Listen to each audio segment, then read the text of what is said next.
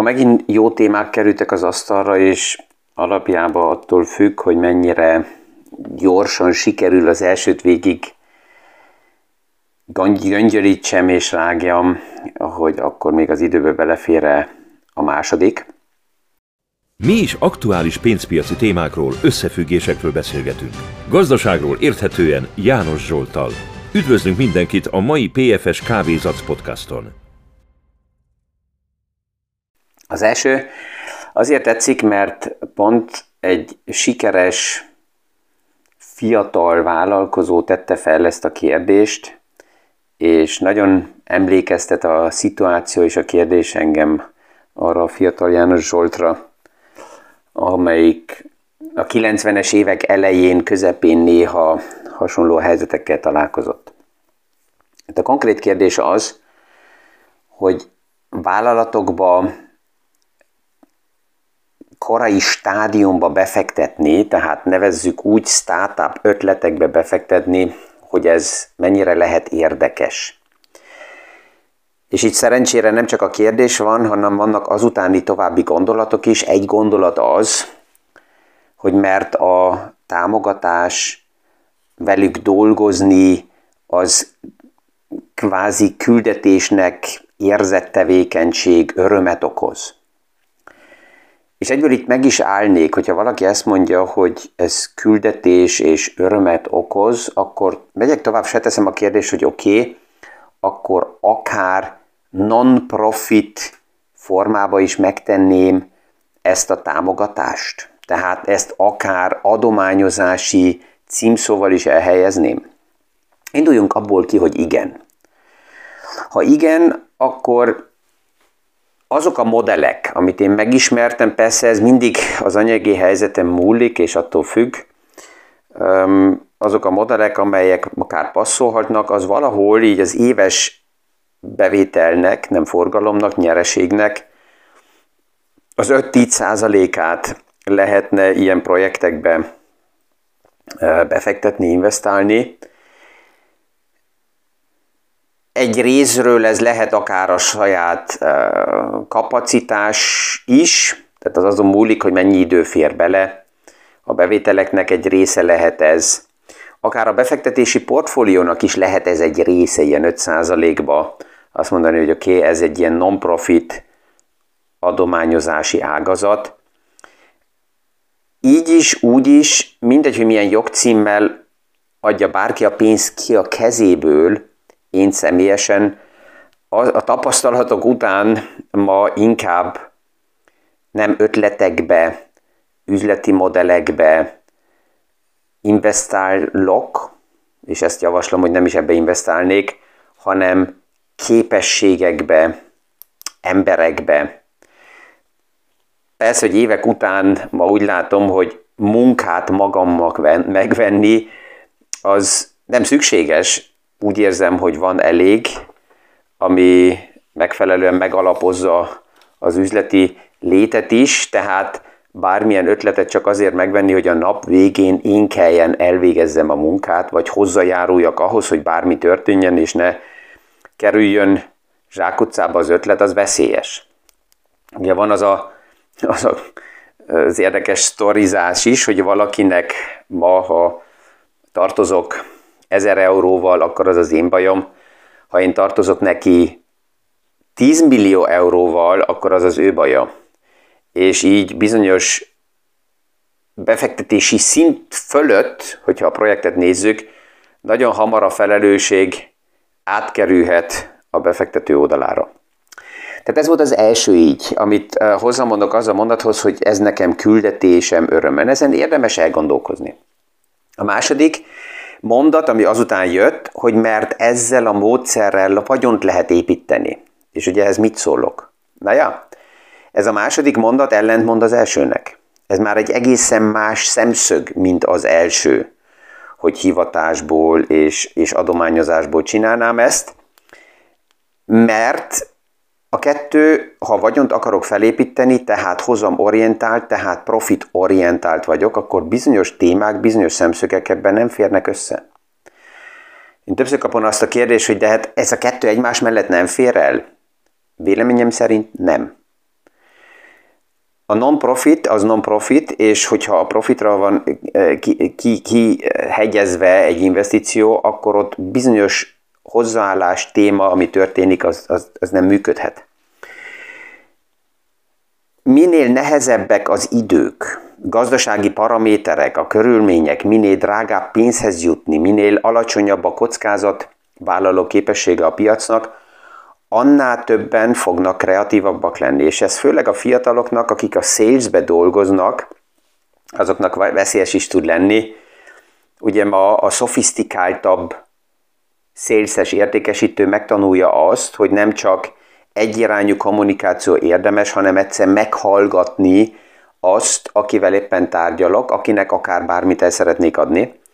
És ezt olyanok szeretik kihasználni, akik rá vannak utalva más pénzére, mert tudják, hogy a szofisztikált értékesítő az meg fogja őket hallgatni. És hogyha a sztori jó van felépítve, akkor a legjobb vevő, az a, tehát a, a nagyon jó értékesítők ugyanakkor nagyon jó vevők is. Miért? Azért, mert meghallgatnak sztorikat, és hogyha egy sztorit valaki meghallgat és beleéli magát, akkor megvan az a lehetőség, hogy érintsük a motiváció eszközeit, és akkor már vevő is tud lenni. Tehát minél nehezebb a környezet, annál többen meg fognak találni. Ez így volt nekem fiatal koromban is, és akkor még ezt nagyon a hiúság szemszögből nézve nagyon jónak éreztem, hogy wow, engem megtalálnak, és megvan az a, megvan az a eh, lehetőség, és megtisztelnek azzal, hogy fantasztikus ötletet elmondanak nekem, ami nem nyilvános, más nem is tudja. Ezt akkor értéknek láttam ma, hogyha egy ötlet ilyen titkos és nagyon nem nyilvános, akkor inkább szkeptikus vagyok egy, egy transzparens világba persze, hogy akarom tudni, hogy mi van mögötte, és miért lenne bármilyen ötlet ma titkos.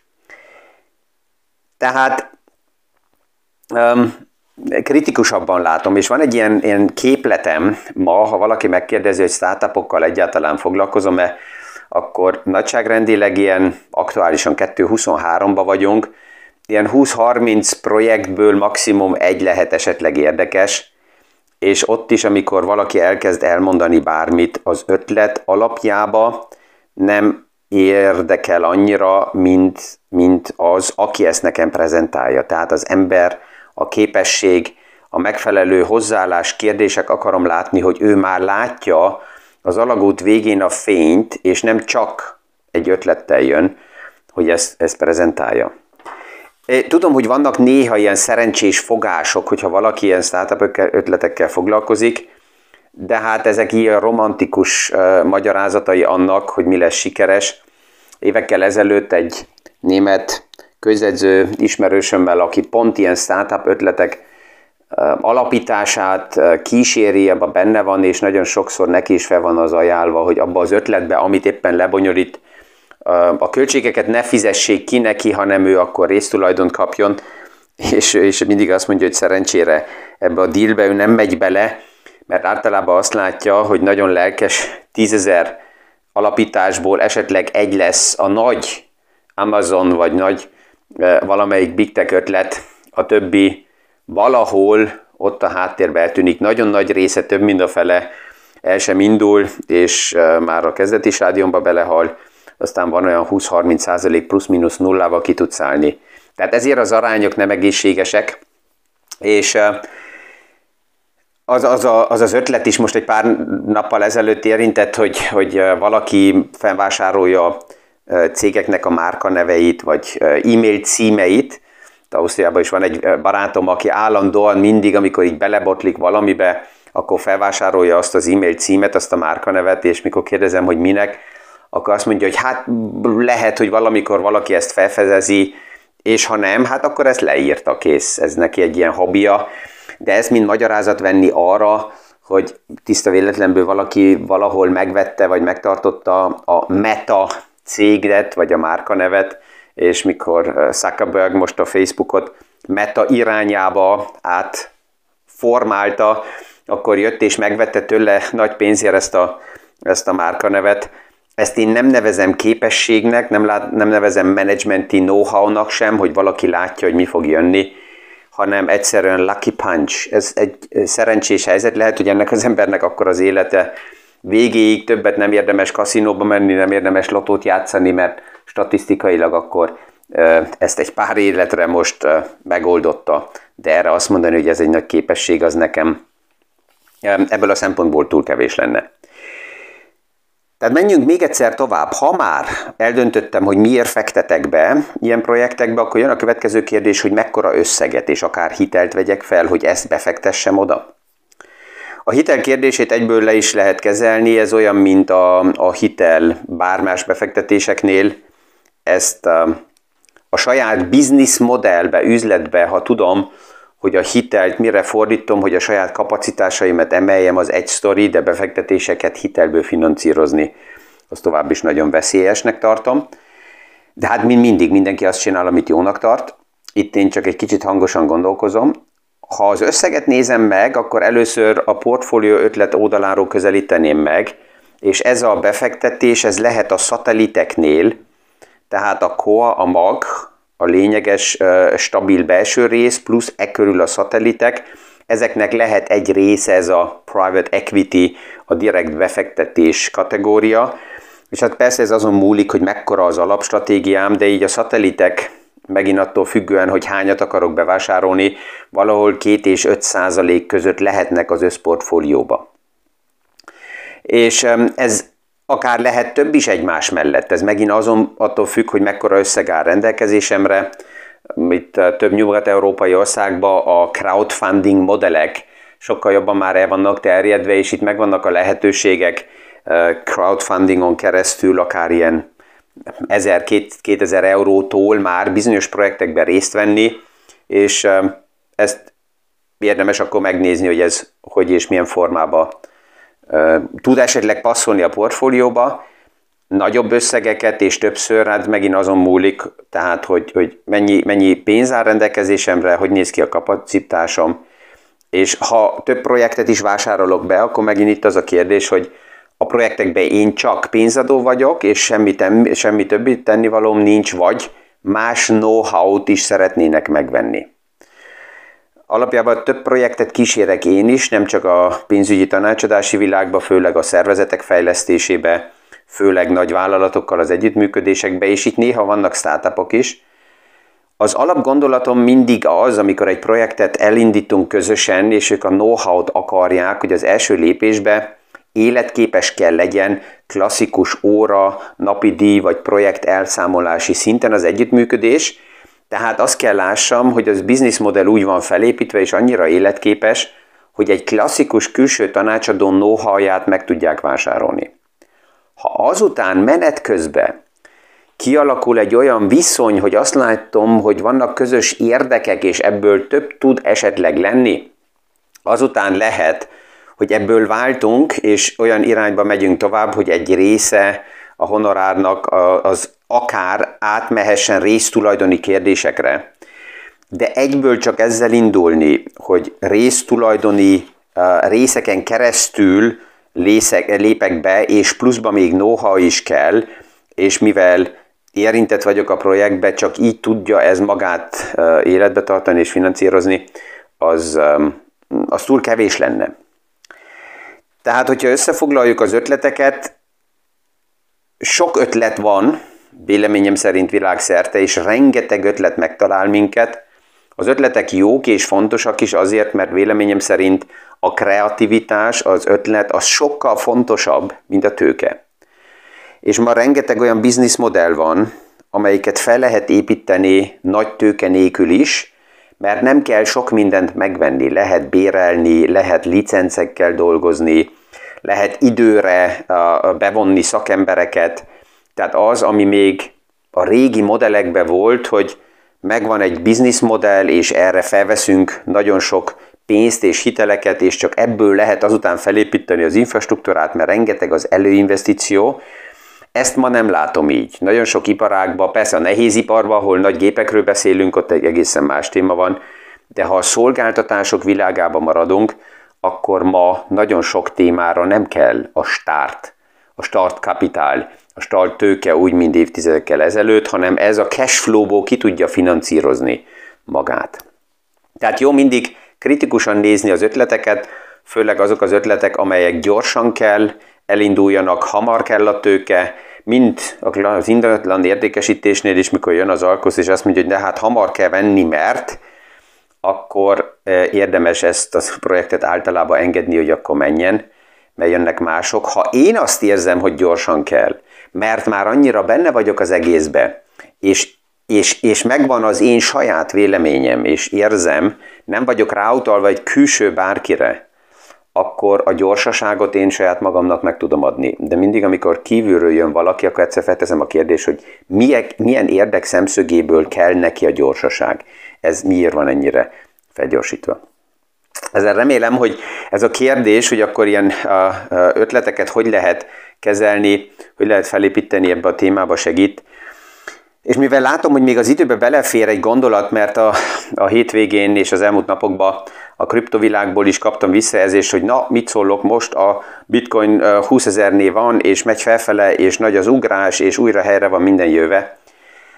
Ott még anélkül, hogy megint nagyon mélyen belemennénk, nem, nem, vagyunk, nem vagyunk még a sztorinak a végén, és mindenki, aki ennyire felületesen van abban a világban, hogy a részleteket a háttérben nem látja, annak érdemes ott is nagyon figyelmes lenni, mert az FTX story az egy gyermekjáték lehet ahhoz képest, ami így a háttérben még mint problémás sztori fel van építve, és ott is azt látjuk, nagyon egyszerűen összefoglalva, hogy egymásra épített kölcsönadási modellek alakultak ki a kripto univerzumba, pont ebbe a nem szabályzott sztoriba, és hogyha megnézzük, akkor amit most láttunk eddig, az eddigi nagy dinozaurek, dinozaurek, tehát azok a, az ősök, akik a kripto világnak a kezdeteiből magukat jó pozícionálták, azok harcolnak egymás ellen,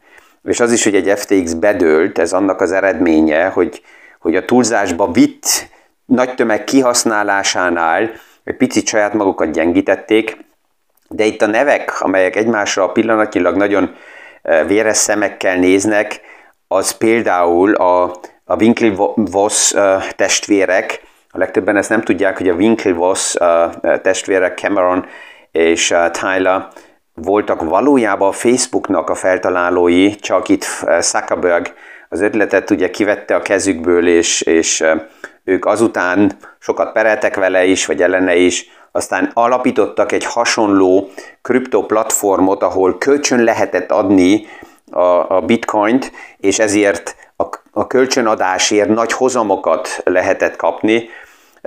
Egy hasonló sztori, mint a Celsius, amelyik ugye fellángolt és eltűnt a piacról, és nagy problémákat okozott.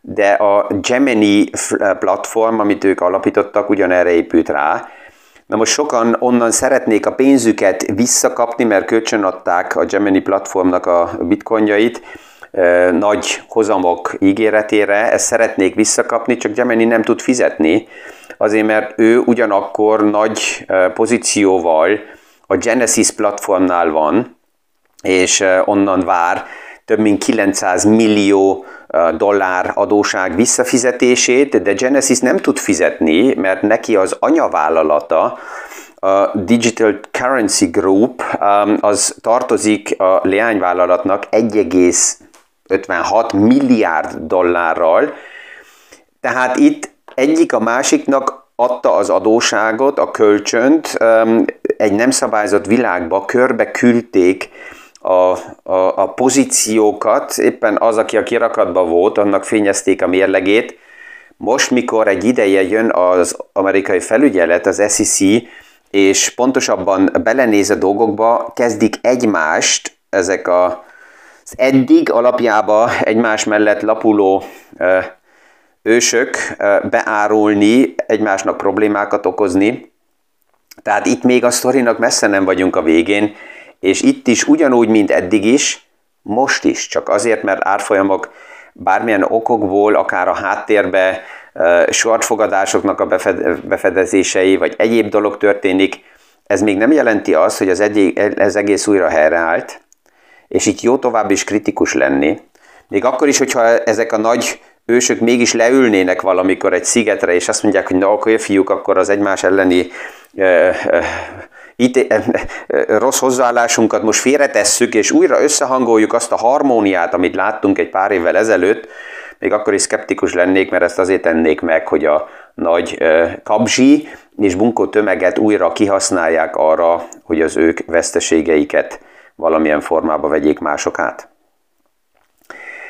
Tehát ez a két téma nem passzol egymáshoz, de mégis passzol egymáshoz akkor, amikor jön valaki ilyen fantasztikus sztorikkal, és el akar adni nekünk egy ötletet, és azt mondják, hogy de hát ez neked egy fantasztikus nyereségi lehetőség, mert ha majd később tőzsdére megyünk, és majd nagyok leszünk, akkor hogy fogsz kaszálni?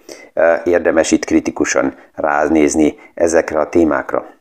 Kellemes napot kívánok ma is mindenkinek, és a viszonhallásra a hónap reggeli kávés, PFS Kávézatsz podcastig. Thank you.